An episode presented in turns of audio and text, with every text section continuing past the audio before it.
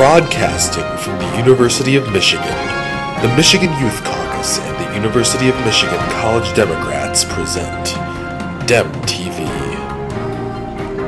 With your hosts, Josh Strasnick and Dana Cronin. Tonight's top stories waterboarding, hot or not?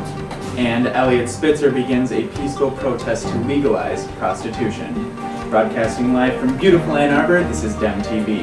Good evening, this is Dana Cronin. And I'm Josh Strasnick, bringing you another edition of Dem TV. A bi weekly policy update brought to you by the Michigan Youth Caucus, the University of Michigan College Dems, and College Dems chapters from across the state.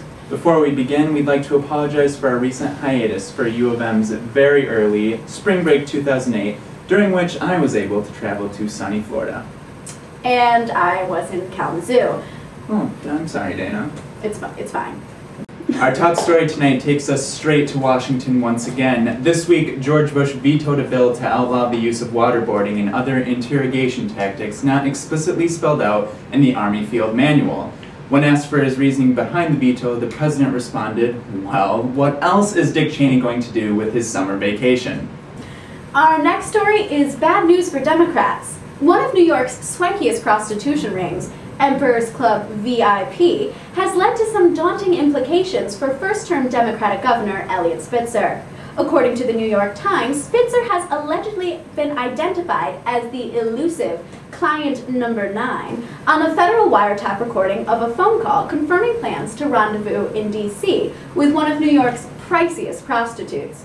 Ironically, Spitzer's campaign for ethics reform during his time as Attorney General led to the arrest of no less than 16 others for involvement in a similar prostitution ring in 2004. In a press conference Monday, Spitzer expressed his regret for both his behavior as well as his, his unwavering hypocrisy, stating that, I apologize first and most importantly to my family. I apologize to the public, whom I promised better. Unfortunately, this revelation adds Spitzer's name to a long list of American politicians who, at one point, found themselves involved in sex scandals. And this just in, Silda Spitzer, his wife, has announced her plans to run for president in 2012.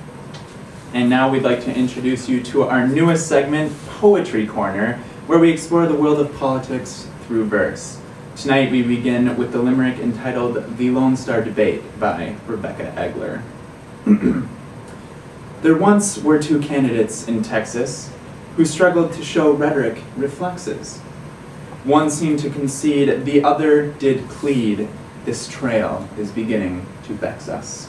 Wow, Josh, that was really beautiful. Look forward to more of Rebecca's work next week. In local news, the University of Michigan, Michigan Paralyzed Veterans, and the U.S. Departments of Justice and Education reached a settlement Monday on the makeup of seating in UM's Big House. The Veterans Organization had previously argued that the $226 million repair should ensure that the stadium would contain at least 1,000 handicapped seats, bringing the stadium up to date with the Americans with Disabilities Act. Monday's agreement actually calls for the Big House to contain 329 permanent handicapped accessible seats in the stadium by 2010, meaning the university actually cares about handicapped people about one third of the amount that it actually should. Finally, this week's shameless plug. If you want to get your chapter of College Dems involved in Dem TV, email Dana Cronin. That's still me.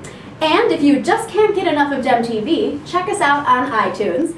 We know you're out there anyway. Just type in Dem TV, one word, and to the search bar and download the free podcast straight to your iPod. Signing off, this has been Dana Cronin. And Josh Strasnick. Go blue And keep it liberal.